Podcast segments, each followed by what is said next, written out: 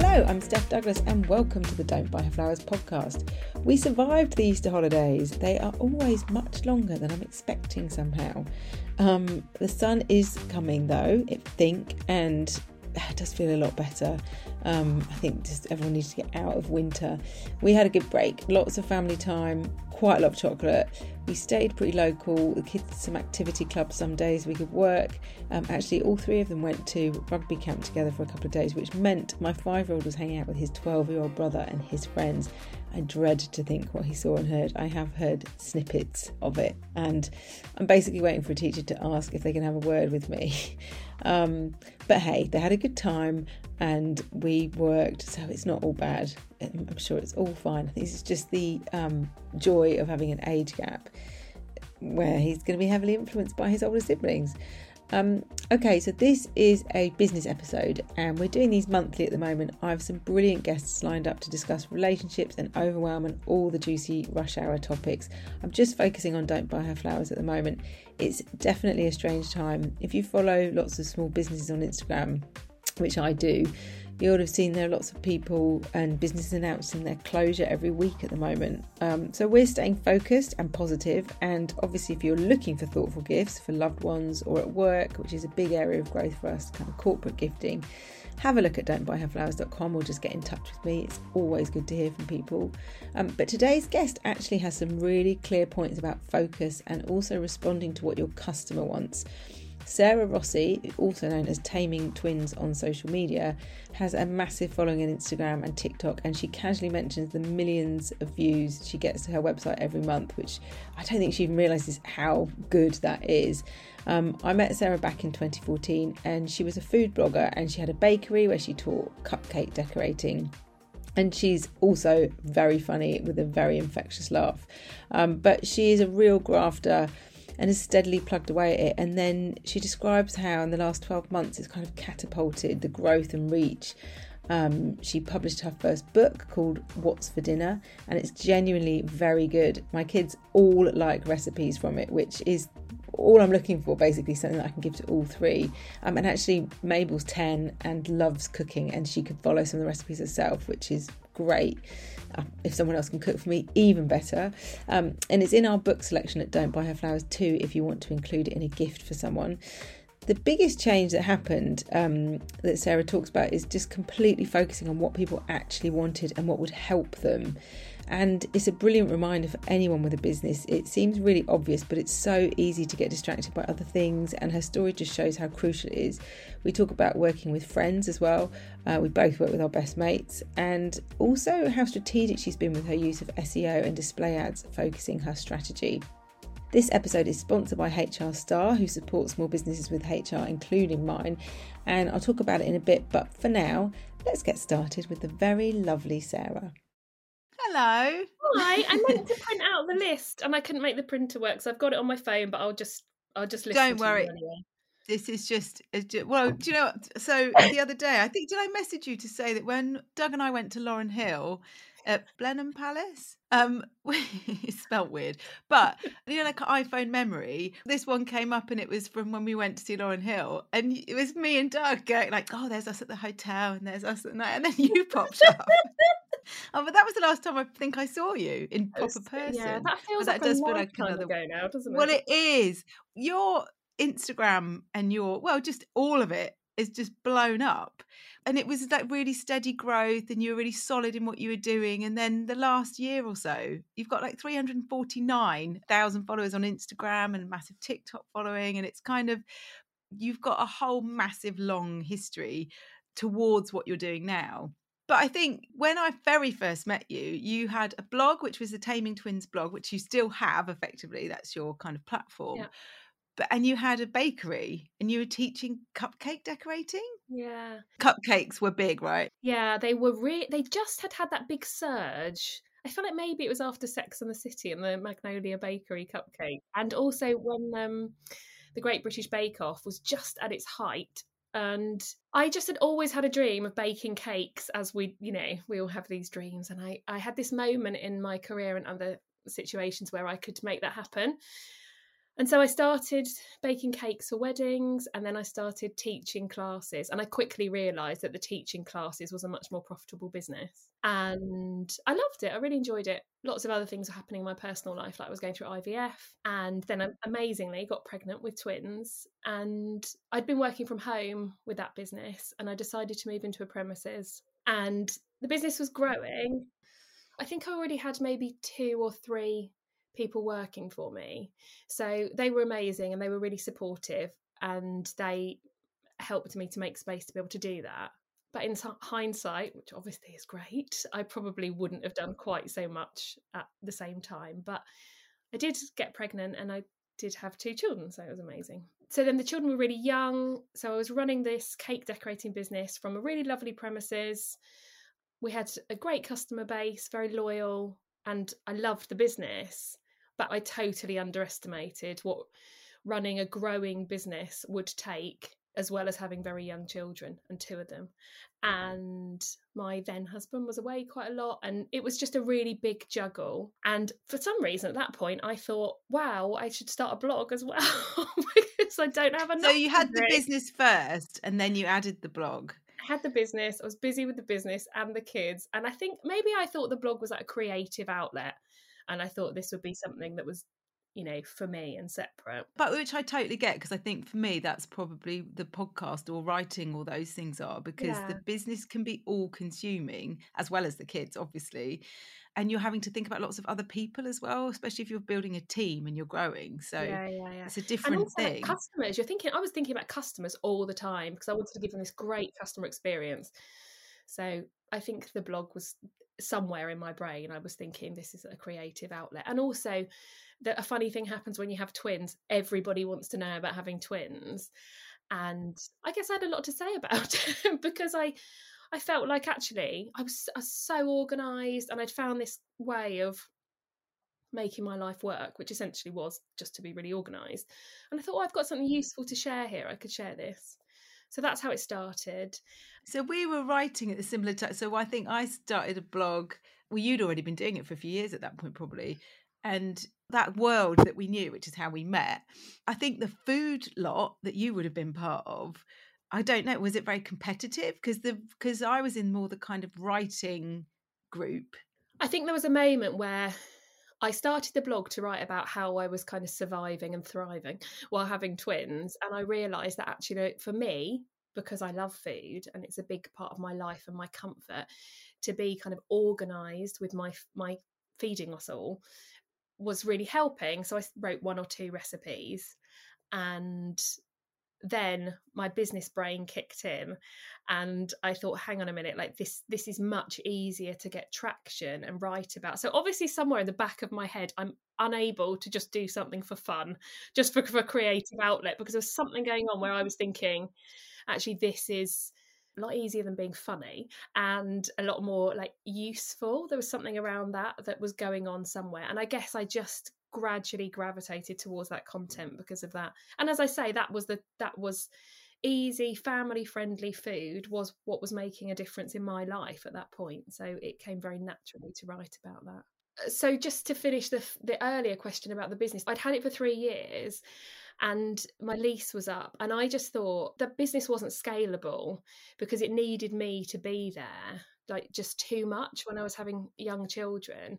And it's really taught me about one of the first questions, even when you can't even imagine it happening, but to think about how your business is scalable. Because if it's relying on you, that business has always got a, you know, it's always finite, isn't it?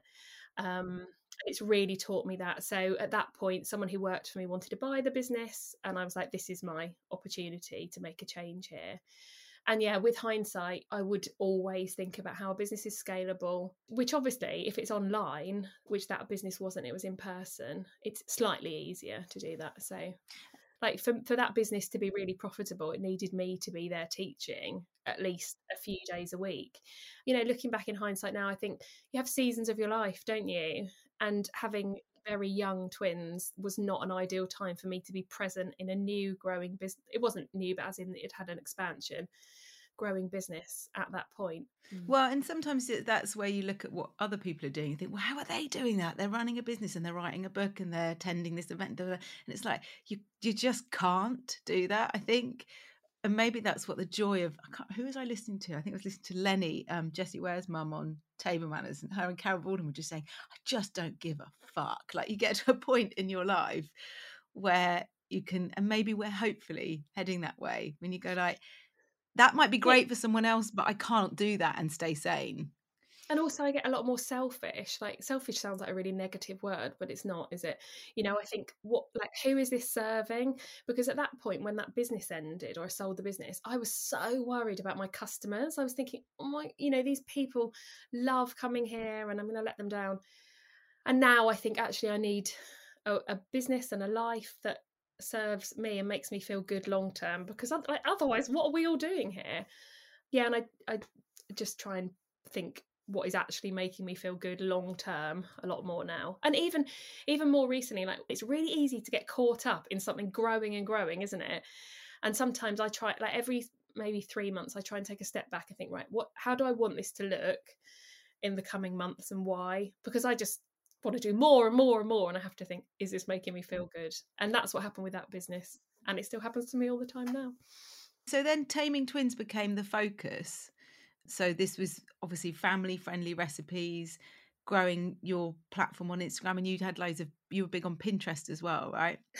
so the blog started to grow, and I was getting a, a bit more views and traction on the website. And I kind of had this vague understanding of the fact that you could make money from a website.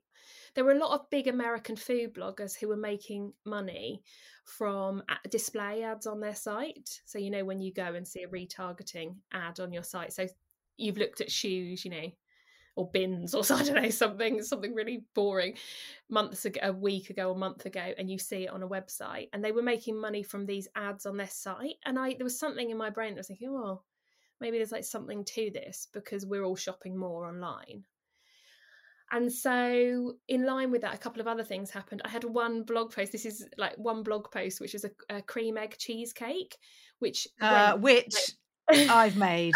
Me and Mabel made it. It is so good. Is that your most popular recipe ever? It's not now, but it was then, and it was the first moment where I thought, "Wow, this is like really big." So it had something like on the website, something like a million views over just a couple of weeks, which at that point, I was probably having 50,000 views a month. So to have a million views in a month was like off the charts. I mean, now I have like over that every month, which is insane. But yeah, it was just a moment where everything grew. It was a real boost. Having viral posts does bring good and bad. It's not always good. You get um Well, then you're chasing it, right? You're chasing it and also people often aim for like viral posts on social media but what happens is you you then gain a lot of followers that really want i don't know a cheesecake in my case or whatever it was and if you're not then putting out cheesecakes all the time are those followers actually like your tribe that you're trying to attract so there's some of that as well you also do get a lot of like trolls and things when you have a viral post saying you know hate cream eggs or, or something yeah yeah yeah i was going to ask you do you get much abuse I think I get a lot less than most people. I don't share a lot of my life online anymore. I did. So when we I first started the blog, I shared loads, and then I got divorced and thought I don't want to talk about this online, and also I shouldn't because mm. it's not just my situation. And I made a massive shift then that I just don't really talk about my life personally too much. In some ways, it's a shame because I really love those moments of connection but I guess But I think the way that you present and talk, you're very you who I've met. Like you're very natural and so you're not kind of, hi, here we are today and you're very you when you do it. Or or you're uh, adding silly bits or comments or if something slops over the side of the bowl, you don't go, Oh. God. I try and be really honest. I do like ask me anything maybe once a month. You know, I try and give really truthful answers.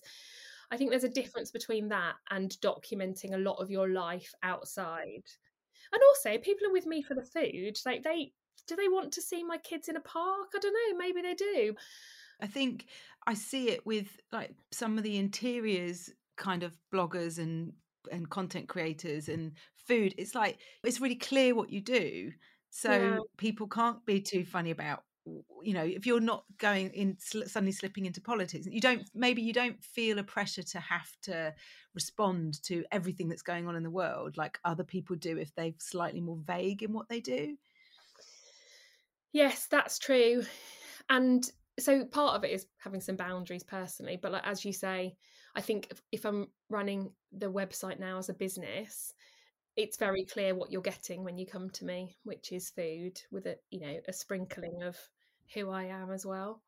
so your strategy to go for the display ads i've heard you on another podcast talking about like seo being a really big focus and i think it's just quite interesting because i think people will think that to get the kind of following that you get that it kind of magically happens and obviously this is years of working towards it but also you've been really strategic in the last year it sounds as if you've kind of paused and gone right this is what i have to do and I suppose there's a difference to someone who has a massive following, but they came off the back of Love Island or something. I mean, you you should do that, but you've missed that boat.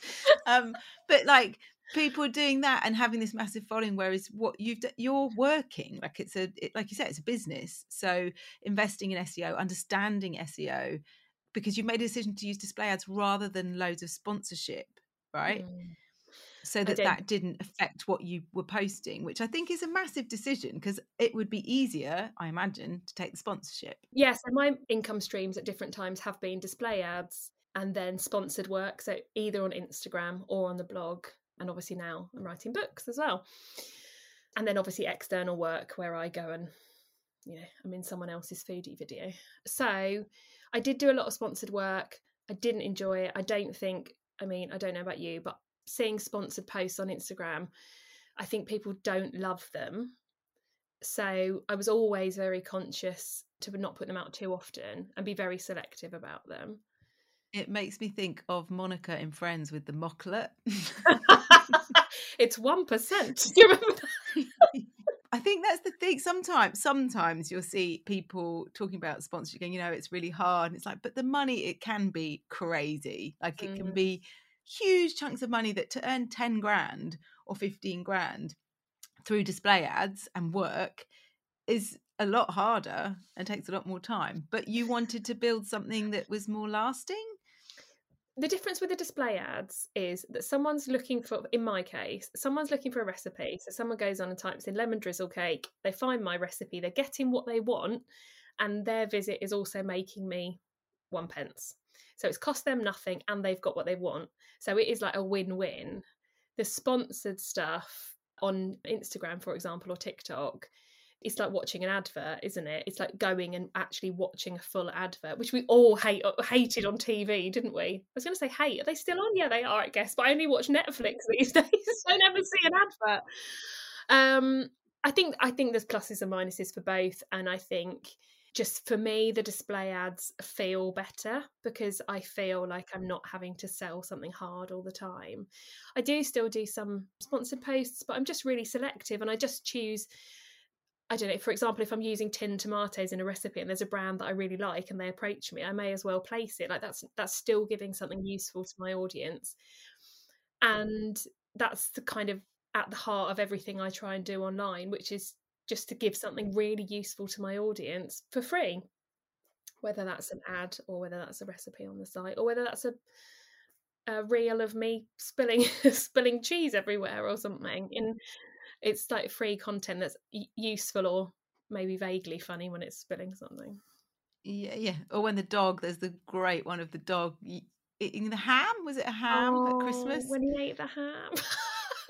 yeah, it was a Christmas video, and I was um, you you know one of those like magic moments online that you could not have planned.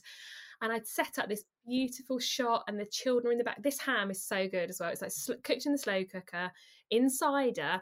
I can just smell it now. It's so good. You cook it in the slow cooker, and then you take it out, and then you put like honey over it, and you bake it in the oven. It's all crispy and crunchy and delicious. This gorgeous, steaming, hot, crunchy, delicious ham I put on the table. The tree was in the background, and you could just see me. And so what I do when obviously I just set this stuff up, and then I obviously film you know longer and and trim them so I, i'd obviously pressed play a play record rather and had gone to the sink, I think, to get a knife to cut it or something. And in that time, then you can just hear in the video Harriet, my daughter, saying, Mummy, Archie's eating the ham! And the dog had got on the table, but because of the camera angle, his nose was right in the camera, and you could just hear, you could just hear his joy at this ham. Yeah. And honestly, yeah. I swear, whenever I cook a ham now, he knows about it. He's there's obviously some like memory in his in his nose. He just, you know, just beside himself. Anyway, it was a very funny moment, and it was one of those moments on social media where I needed to put this video out. Actually, and do you know what? I did actually film the end bit and cut the bit that the dog had eaten off. But uh, and then I decided to go behind the scenes, and the behind the scenes video was like people just absolutely loved it. And I, for me, it just epitomised the whole. We all want Christmas to be perfect, and this is the reality. And you know, it's not always quite like that. So yeah, that was a nice no. moment of humanity in a video. good. Well. But and also the kid that you've had videos with the kids doing recipes, and I love them because that connection between them and the way they are with each other, the uh, light slide, side eye, or all that stuff is so lovely. Yeah, it's really it's nice really when good. they're trying to punch each other, and I have to edit that out. I'd rather watch that than two really twee kids who are just like, "Here you go, brother," and "But here you go, sister." Yeah, I don't want to see that. that. Just makes me feel bad. Uh, so I don't really show them much online anymore at all. When I do, I try and ask them and say, "Is this okay?" That was last summer when I spoke to them and said, I've asked my audience on Instagram what they would like to see over the coming months. And they said that they wanted recipes to make with kids because it's the school holidays people want something to do. So I spoke to George and Harriet, my twins, about it. And I said, I just wondered whether you would want to be involved. Like, you don't have to do it, whatever, but it might be a fun thing for us to do because they really like cooking as well. And then we did it. And then I think it was one of them actually had a really good idea. It's like a summer cookery course for kids. So there's 10 recipes. We even had that little certificate made that the kids could print out at the end of the summer. And also, obviously, as a parent, you get dinner cooked one night, which is amazing we said if you found this useful and you can afford it, we'd really like to ask for donations to FareShare, who are a charity who collect food waste and then prepare meals for people who maybe would have been missing a meal during that summer holiday. And they raised like um, over a thousand pounds or something, and it was they were really proud of themselves. So I think in that case, it, they were really happy to be online.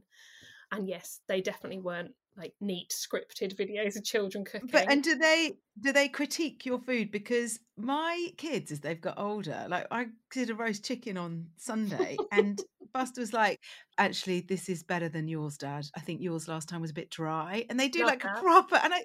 Yeah, but it's quite brutal. Doug's sitting at the end of the table, just looking a little bit forlorn. It's so brutal. They, what, what was your secret? I don't know. Well, I cook it upside down Ooh. with a load of veg underneath. Hang on, let me make some notes of, for my next book.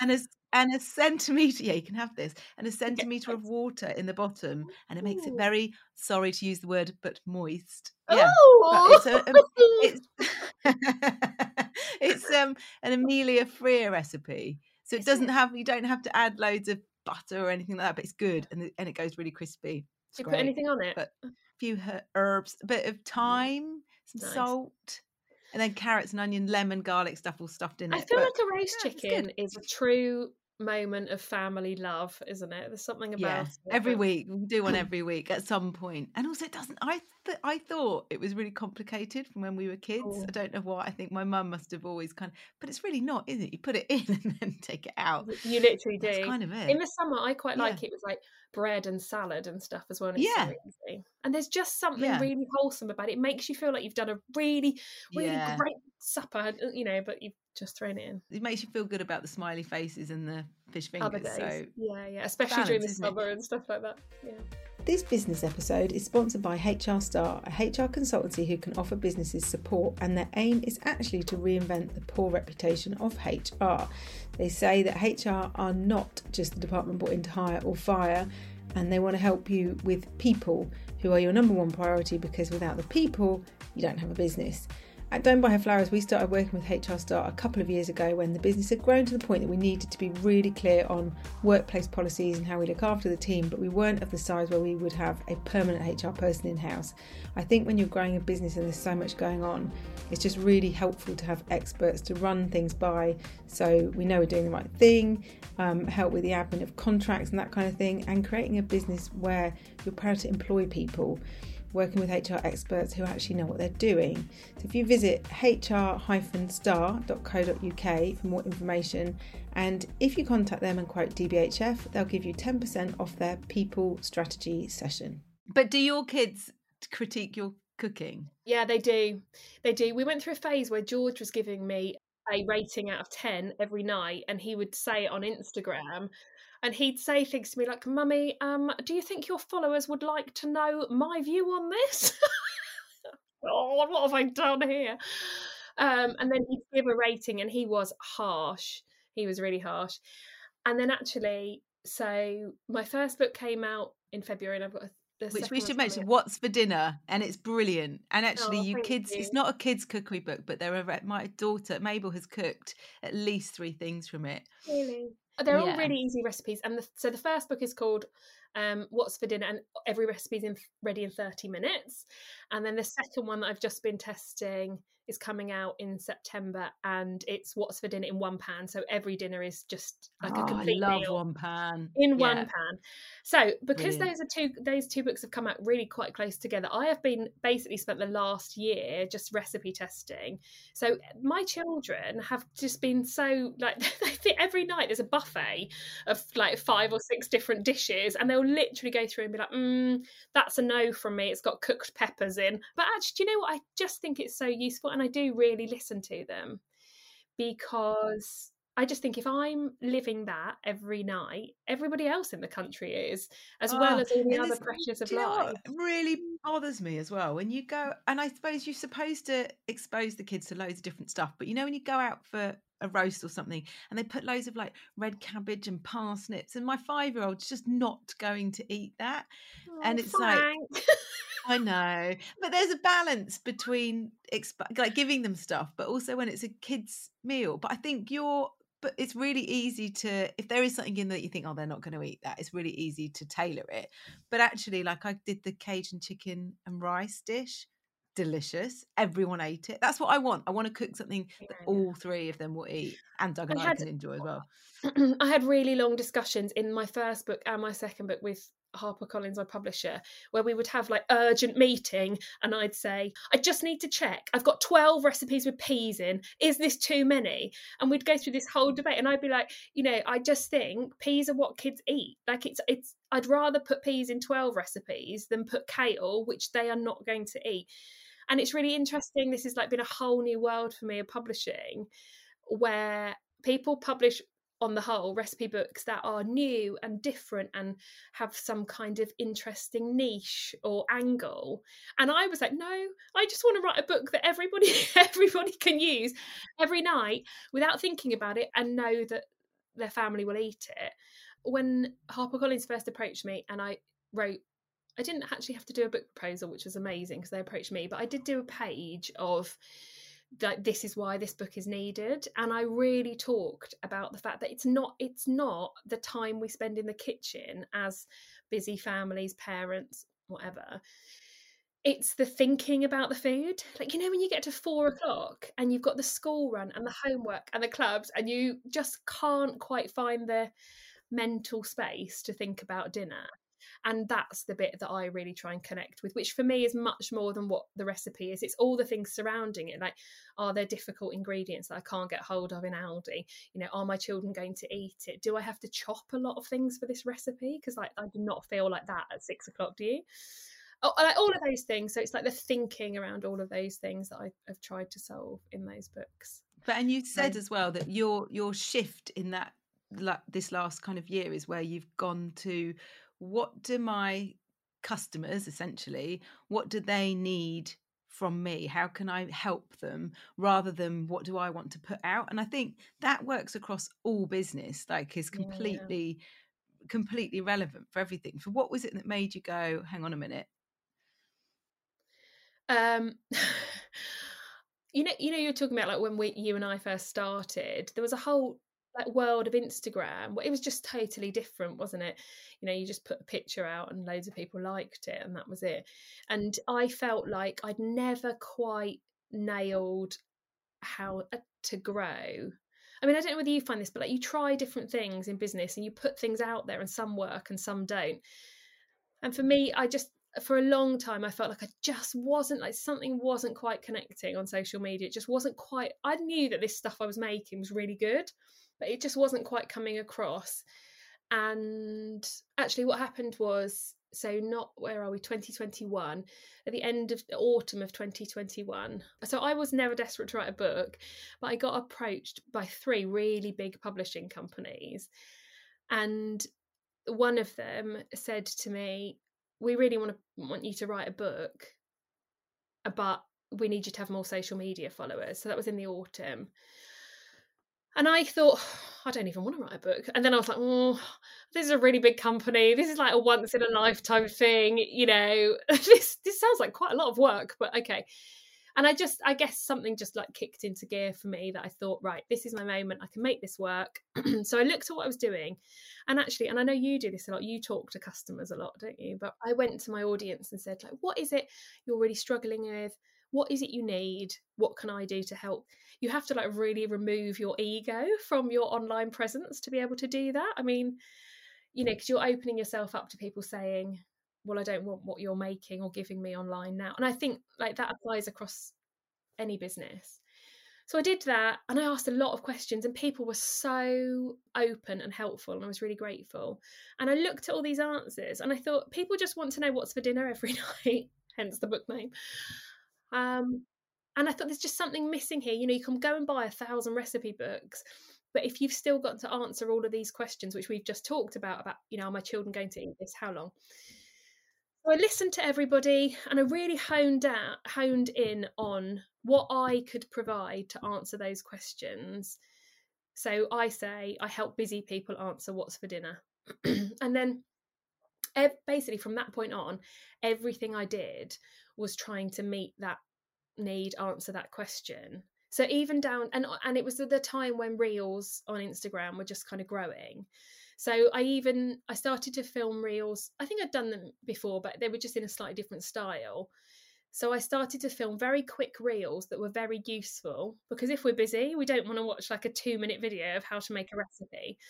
Very quick reels, very accessible recipes that were just to- just really manageable for weeknights and mm. things and then communicating that in a similar way which is that people could watch them and quite quickly see what was going on. And it just started to grow and i thought wow this is what i've been missing for all of these years just literally giving people what they want and what they need in their life. It's so much easier to sell mm. something when you're meeting a need that's already there. You're selling to people who want something you're helping them which for me is just like the key to this um like my like the book it's much easier to sell a book when i'm answering a problem that people have already got like your uh, gift boxes and everything like you 100% met a need that you had seen and experienced and went out and made the product that people actually needed. I just that blows my mind that hadn't occurred to me for the 10 years before that. Yeah yeah 10 years on no but that's really interesting because there'll be loads of people that don't have like kind of going why how is it why is she so successful or looking at other people and going how are they getting that right and it's actually probably that's what they're doing whether they've intentionally worked that out or not because sometimes people have stumbled across something haven't they without mm. really thinking it through but just that pausing and going oh what is it that people actually want I think it's really easy to look, especially when you're running a business online. It's really easy to look at what everybody else is doing and think, well, they're doing that and getting loads of likes, so I should do that or whatever.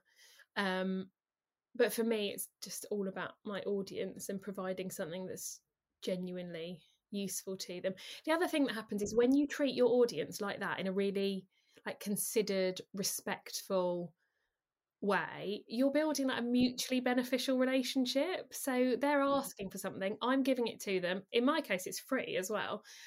For me, it's just such a positive way to build an audience because well also because you've got to work really hard right? And you don't want it to feel like a flog. You don't want to feel like you're constantly flogging something. So if you're doing something that actually benefits people in some way or they need it's not the same. You're not having to flog. You're not just kind of going oh there's this thing i'm trying to make you do or buy or which just i don't know if you're a certain kind of person you're never going to feel good about are you?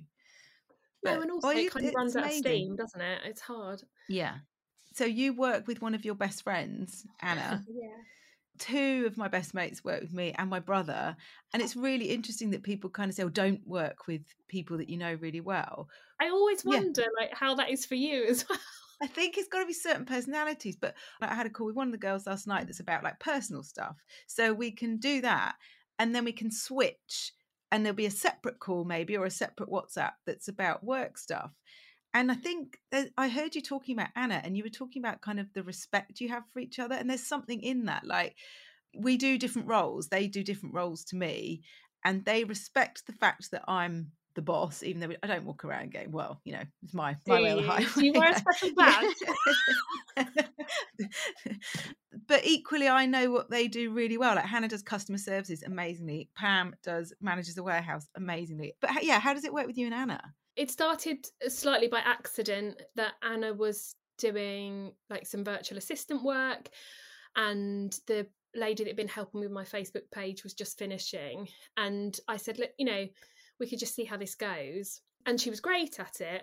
And it's kind of grown from there. And then because I have been doing so much recipe testing and I'm obviously filming these reels all the time, I said, you know, you could maybe come and give me a hand and we'll see how that goes. And just from the start, it was amazing. So it was quite organic, kind of gave it a try because, like you say, everybody says don't do this, don't they? Everybody says don't mm. work with friends and family. And certainly over the last year, of writing the books i have been so, like so busy we talked about having a season of having babies this has been my season of like making this thing grow and really work and i have put in so many hours and so much energy and i obviously i couldn't have done that on my own but certainly having someone working with me who also cares about me not that employee an employee i didn't know wouldn't care but there's no, it's different though. They're in it, right? She's in it with you. Like she wants the success for you and for her. Yeah. She yeah. obviously cares that it's a success on a personal level as well, and she knows what it means to me. And also, she knows what I've sacrificed on a very personal level in a way that other people wouldn't. She knows what I've sacrificed to be at this point and the struggles that go along with it. And I think, oh, it's making me a bit weepy. Sorry. Oh. and I think, oh. yeah, it's so lovely. And I think they're that gives the working relationship just a slightly different balance. I think you have to both be willing to be respectful of each other in your roles, which is what you're saying, isn't it? And I just have immense gratitude for she has allowed me to do, as in giving me the space to do what I've been doing and I tell her all the time and I I think that's really important as well just even though you're still like really good friends to have the It's funny though isn't it? That's a it's a funny one of my friends Hannah um hates feedback like she just she like if you say this is amazing good no yeah good feedback she hates good feedback she just burns up she goes really red she's like oh she tries to dismiss it. I think she needs it and i think she does like it but she doesn't know how to take it. Do you think maybe sometimes when people uh, find it difficult to take it's because they haven't had a lot of that positive feedback maybe? Maybe you know she doesn't know how good she is she's yeah. brilliant at customer services she's brilliant at working with our b2b clients and people love her so it is fun it's funny how she hates that but as her boss i need to give that feedback like i want her to know that she's doing a great job as well as as her friend if that makes sense yeah. i don't really think of myself as her but like we talk we're a team but it's part of my role is to make sure that people in their jobs feel valued and all that stuff, isn't it? So it'd be really easy yeah. not to because we're so close and I could kind of not say those things, but I I need to. Yeah, I think that's really important. I think you know, when it's a it's it's not you, it's not me that make these things happen. Like there's a whole team, isn't there, going on? And I think yeah, I'm just so grateful to the people who work with me that that, uh, that one I really like them all. What what a dream is that? And I'm just so grateful for the work they put into. I just think it's really important to feed that back a lot. I think as well, like you're talking about giving like very heartfelt, and so am I, very heartfelt, genuine like examples of when someone has done something really well. That's very different to like sickly sweet kind of platitudes, isn't it? Um, and I think if you can just be genuinely really honest with the people you work with, and I, as I say, we're friends, but I we still haven't lost that. I still think it's really important that I remind her of how grateful I am for the work she's put in, and I am. So yeah, yeah. Oh, we love Anna and Hannah. They're doing very well.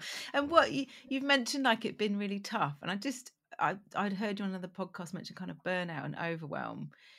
Um, and I think it's worth touching on because I think for anyone who runs a business, but probably especially women the stage of life that we're at, and you're also juggling family and all that other stuff, what's it been like? Uh, yeah, it has been really tough. I I Mm. wake up every day and think, oh my, and this is like a dream, isn't it? I think I'm so grateful for my job. I love doing this job. But then there's another, there's a, there's a really annoying part of my brain that just won't let me stop.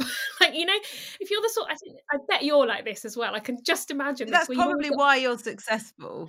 Yeah, maybe. Where you always got too many ideas and not enough time.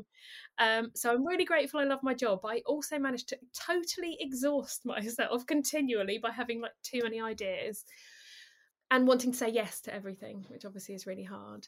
So I think for me, writing the books, like testing. So if you think each book has got 100 new recipes in, they've probably all been tested, I don't know, six times. All of those recipes, we've been testing all of those and then running the business of putting new content out on my site. So we put two new recipes a week out on the site as well. That's just like like those two things together are more hours than I have available in the week. So it just doesn't add up. But somehow I've managed to make it add up. And I'm really glad I have. I've only been able to do that because of the team that work for me, because of my husband and and actually my ex-husband having and, and my, if i'm really honest i don't know whether i could have done this if i hadn't have had a divorce so i'm not advocating that as a method of running a business okay, Definitely. writes I'm- it down. Got no, it. No i'm certainly yeah t- tips for business get a divorce no i'm not but i have two days a week where my children are with their father Right. Okay. two Yeah. days a week Yeah. where I can work, and I just think it's important that I'm really honest. Like you can only achieve what you can in the time you've got, but I have filled that time so significantly over the last year that it has been really hard. Have you got a horizon of how you can change that so that it doesn't just continue in that cycle? Yeah, so um every say every like 3 months I sit down and think how do I want this to look for the next 3 months? And obviously there's been a huge period of growth for me on social media. But my core business, so so 80% of my income is still from traffic from Google and display ads.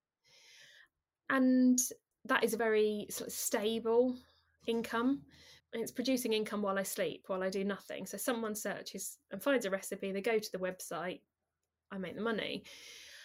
And so more recently I've I have to think what's driving the traffic google. So that needs to be my focus which really is the core of what a, a content-based website is which is just putting out really good recipes twice a week.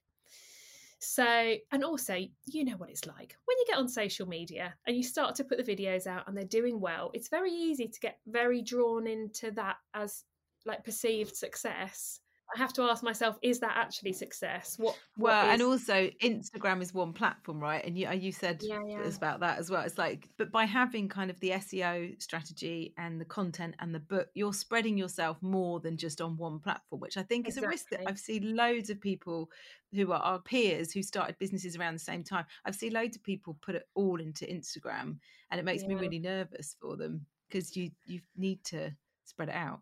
Yeah, and I love the community on Instagram, but also I got to say, I like I was posting seven days a week. That is a huge amount of content. So I was posting, I was doing the book testing. I was posting seven days a week because I love it, and posting recipes to the blog twice a week, and then answering all those queries. So I have someone who helps me answer queries on Instagram now as well. She's amazing, Miranda. But I just don't think it's great for my life for me to be on Instagram for two hours a day. I and also I don't think it's makes business sense either. So I've had a slight regroup and thinking actually my focus for the next six months needs to be to put really good content on out on the site as my like that's my priority and everything else has got to come after that. And obviously I'll still be doing all the content, but I'm just reducing it slightly to allow me to make space for that. You don't want to be really successful but completely miserable and knackered. That's true. And also, I just think, um, like, if you're doing something slightly creative, which I am, you can't just keep churning stuff out without losing some quality. And so I just want to have a little bit of a pivot to look at what's on the website. And is there a children's cookbook in the plan? Because Sarah, there aren't any good ones. I know, and I know you could do Maybe that. I'll have to pitch HarperCollins and say that. Like actually, and what's for dinner isn't really the meal. The recipes are simple. It's not really complicated. But I suppose it would be how it looks, wouldn't it? And the kind of, but like Mabel was really excited when your book arrived. They started looking through it, and like they were looking at particularly we eat a lot of ham and cheese toasties. So anything that's got ham and cheese in it is a win. Honestly, like I would say at least twice a week.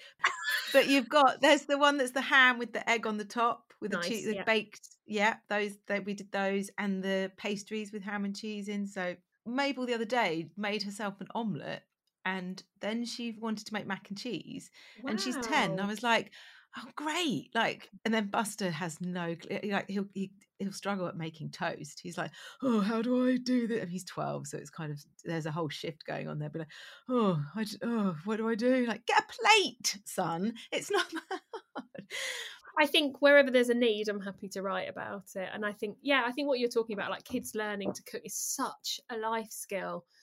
And I think I, I talk to a lot of, I listen to so many people who tell me not that they can't cook, but they don't have any confidence to cook. And they really feel like that pressure every night of like, we can't just have chicken nuggets every night and it and it's a real anxiety around cooking which i think has got to come from not having had someone Having a go when you're younger. do it. Yeah. yeah I think kids cooking is it's just such a useful life skill. It's also really entertaining for them. You know, like when it's the school holidays or something, you've got nothing to do. I always think, oh, yeah why don't you make some cookies or something? And yeah, and then Yeah. you get a cookie at the end as well. yeah so exactly that's the key bit oh thank you so nice Yeah. to talk to you and i'm so happy for you that it's all just going really well because you have solidly worked for a long time and it just looks like it's really booming so I Well think you know, like when you're working really hard. I'm sure you've had this, but when when things are going well, which obviously it has been for me, it's it's a lot easier, isn't it?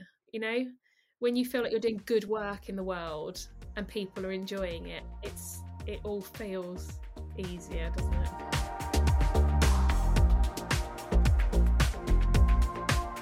Thank you so much to Sarah and to HR Star for sponsoring this business episode.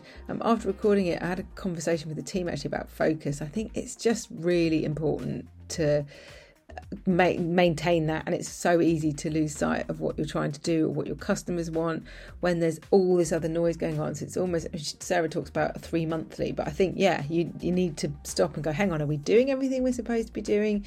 Um, whatever your business.